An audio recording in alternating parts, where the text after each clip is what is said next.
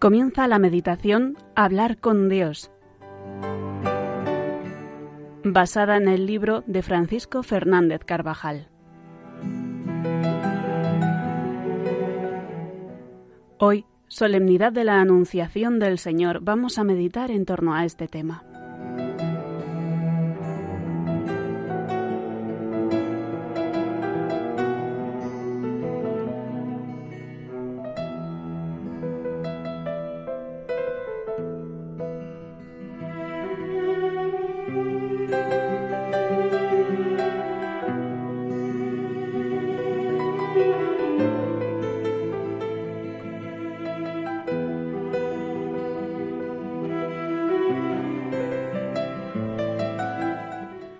Al llegar la plenitud de los tiempos, envió Dios a su Hijo, nacido de mujer. Como culmen del amor por nosotros, envió Dios a su unigénito, que se hizo hombre para salvarnos y darnos la incomparable dignidad de hijos. Con su venida podemos afirmar que llegó la plenitud de los tiempos. San Pablo dice literalmente que fue hecho de mujer. Jesús no apareció en la tierra como una visión fulgurante, sino que se hizo realmente hombre como nosotros, tomando la naturaleza humana en las entrañas purísimas de la Virgen María. La fiesta de hoy es propiamente de Jesús y de su madre. Por eso, ante todas las cosas, señala Fray Luis de Granada, es razón poner los ojos en la pureza y santidad de esta señora que Dios, Apa Eterno, escogió para tomar carne de ella. Porque así como cuando determinó criar al primer hombre, le aparejó primero la casa en que le había de aposentar, que fue el paraíso terrenal. Así, cuando quiso enviar al mundo el segundo, que fue Cristo, primero le aparejó lugar para hospedarlo, que fue el cuerpo y el alma de la Sacratísima Virgen María. Dios preparó la morada de su Hijo, Santa María, con la mayor dignidad creada, con todos los dones posibles y llena de gracia.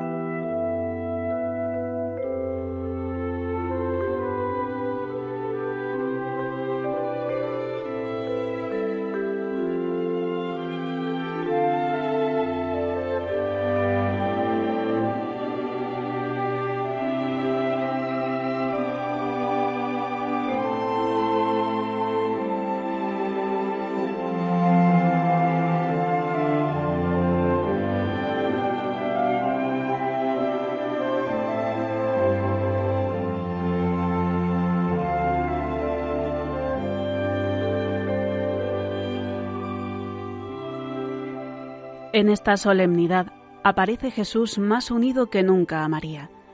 Cuando Nuestra Señora dio su consentimiento, el Verbo Divino asumió la naturaleza humana, el alma racional y el cuerpo formado en el seno purísimo de María.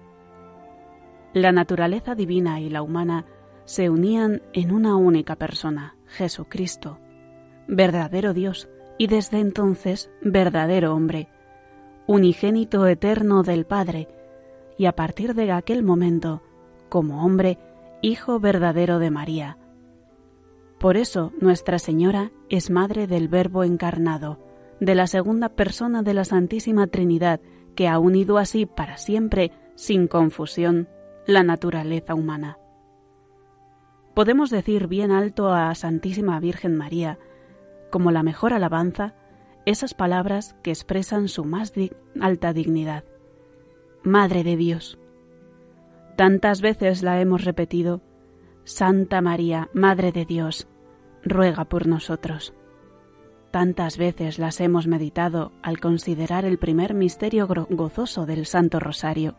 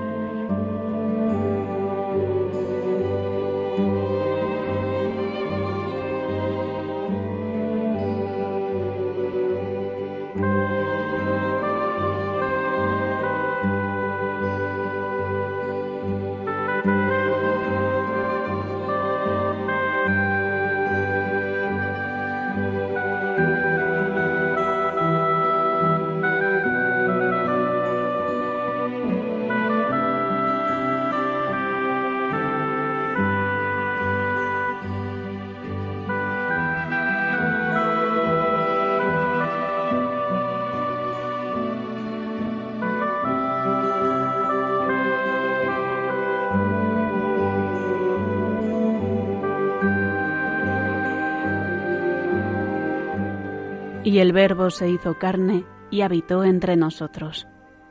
A lo largo de los siglos, santos y teólogos, para comprender mejor, buscaron las razones que podrían haber movido a Dios a un hecho tan extraordinario.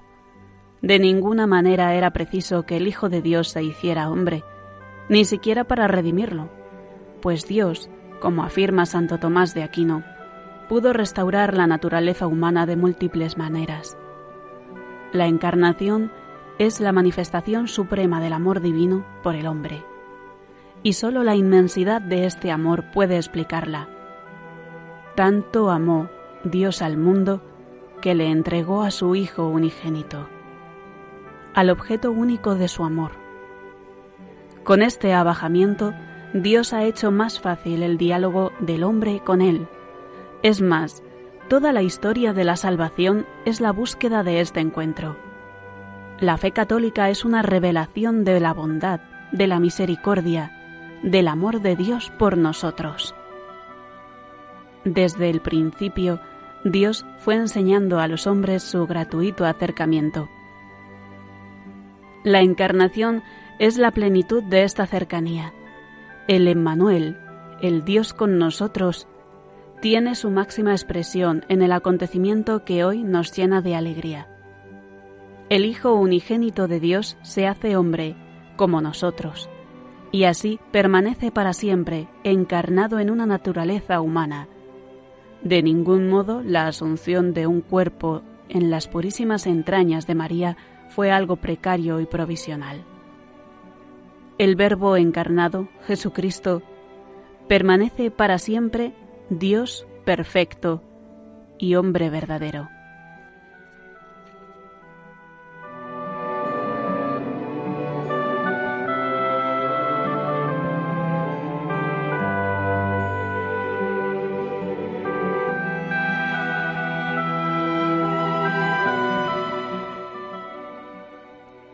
Este es el gran misterio que nos sobrecoge. Dios, en su amor, ha querido tomar en serio al hombre y, aun siendo obra de puro amor, ha querido una respuesta en la que la criatura se comprometa ante Cristo, que es de su misma raza. Al recordar que el Verbo se hizo carne, es decir, que el Hijo de Dios se hizo hombre, debemos tomar conciencia de lo grande que se hace todo hombre a través de este misterio, es decir, a través de la encarnación del Hijo de Dios. Cristo efectivamente fue concebido en el seno de María y se hizo hombre para revelar el eterno amor del Creador y Padre, así como para manifestar la dignidad de cada uno de nosotros.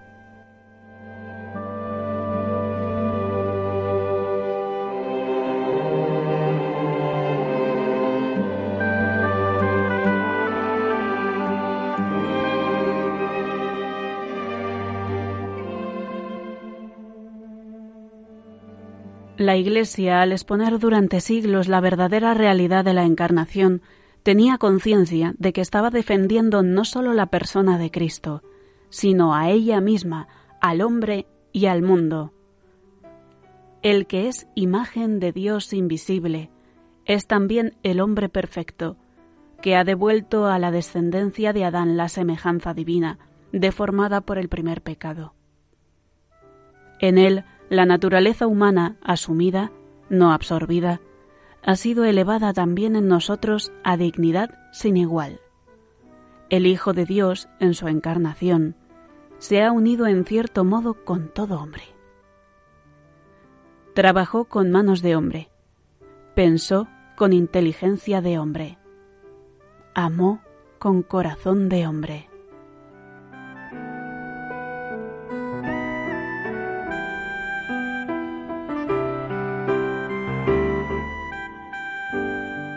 Nacido de la Virgen María, se hizo verdaderamente uno de nosotros, semejante en todo a nosotros, excepto en el pecado. ¿Qué valor debe tener la criatura humana ante Dios si ha merecido tener tan grande Redentor? Demos gracias a Dios a lo largo de este día por tan inmenso bien a través de Santa María, pues ella ha sido el instrumento de la unión de Jesús con toda la humanidad.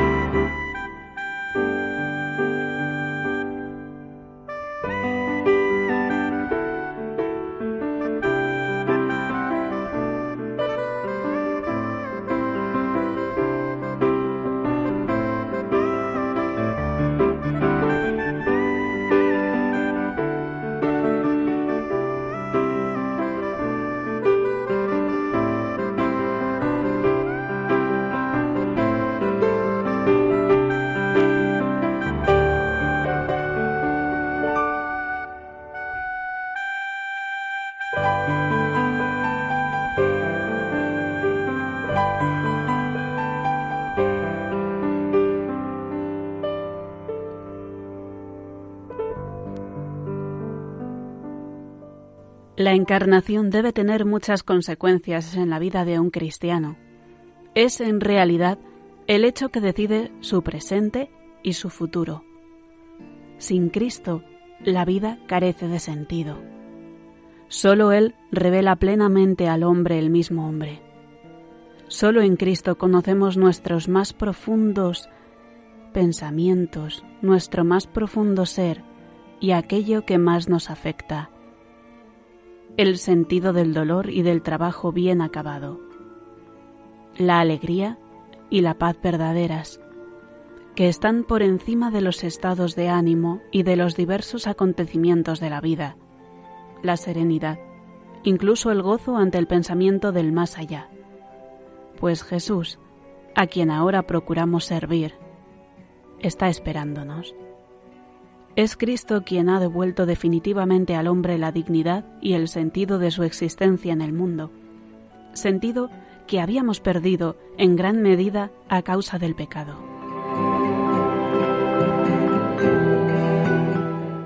La asunción de todo lo humano noble por el Hijo de Dios, el trabajo, la amistad, la familia, el dolor o la alegría, nos indica que todas estas realidades han de ser amadas y elevadas. Lo humano se convierte en camino para la unión con Dios. La lucha interior tiene entonces un carácter marcadamente positivo, pues no se trata de aniquilar al hombre para que resplandezca lo divino, ni de huir de las realidades corrientes para llevar una vida santa. No es lo humano lo que choca con lo divino, sino el pecado y las huellas que dejaron en el alma el pecado original y el personal. El empeño por asemejarnos a Cristo lleva consigo la lucha contra todo aquello que nos hace menos humanos o infrahumanos. Estos son los egoísmos, las envidias, la sensualidad, la pequeñez del espíritu.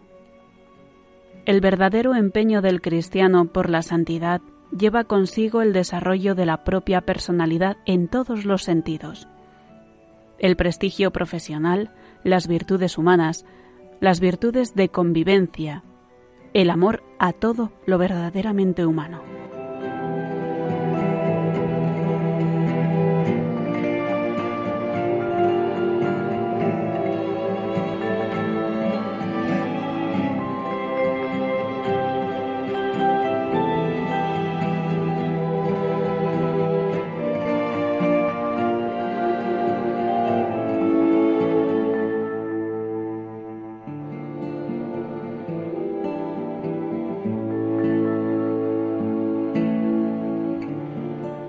De la misma forma que en Cristo lo humano no deja de serlo por su unión con lo divino, por la encarnación lo terrestre no dejó de serlo, pero desde entonces todo puede ser orientado por el hombre hacia él.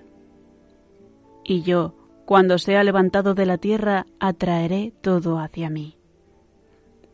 Cristo en su encarnación, con su vida de trabajo en Nazaret, con su predicación y con sus milagros por las tierras de Judea y de Galilea, y con su muerte en la cruz, y con su resurrección, es el centro de la creación, primogénito y Señor de toda criatura. Quiere el Señor a los suyos en todas las encrucijadas de la tierra. A algunos los llama al desierto, a desentenderse de los avatares de la sociedad de los hombres, para hacer que esos mismos hombres recuerden a los demás con su testimonio que existe Dios. A otros les encomienda el ministerio sacerdotal. A la gran mayoría los quiere en medio del mundo, en las ocupaciones terrenas. Por lo tanto, deben estos cristianos llevar a Cristo a todos los ámbitos donde se desarrollan las tareas humanas, al trabajo, al laboratorio, a la fábrica, al campo, al taller del artesano, a las calles de grandes ciudades, a los senderos de montaña. Ese es su cometido.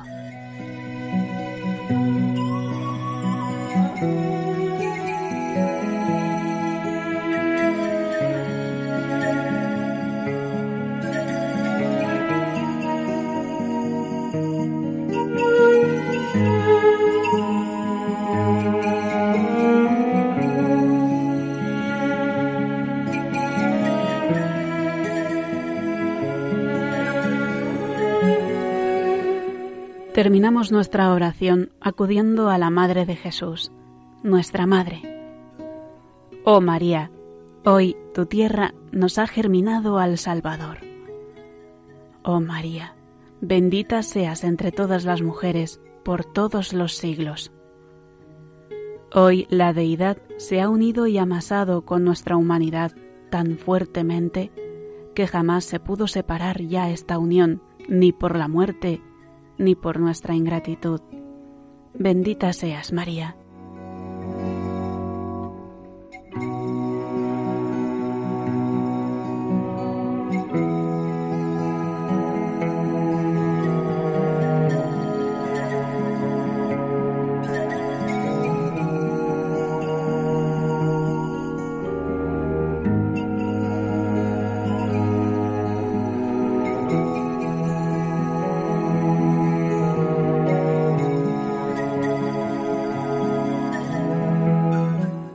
Así concluye la meditación de hoy, basada en el libro Hablar con Dios de Francisco Fernández Carvajal, en esta solemnidad sobre la Anunciación del Señor.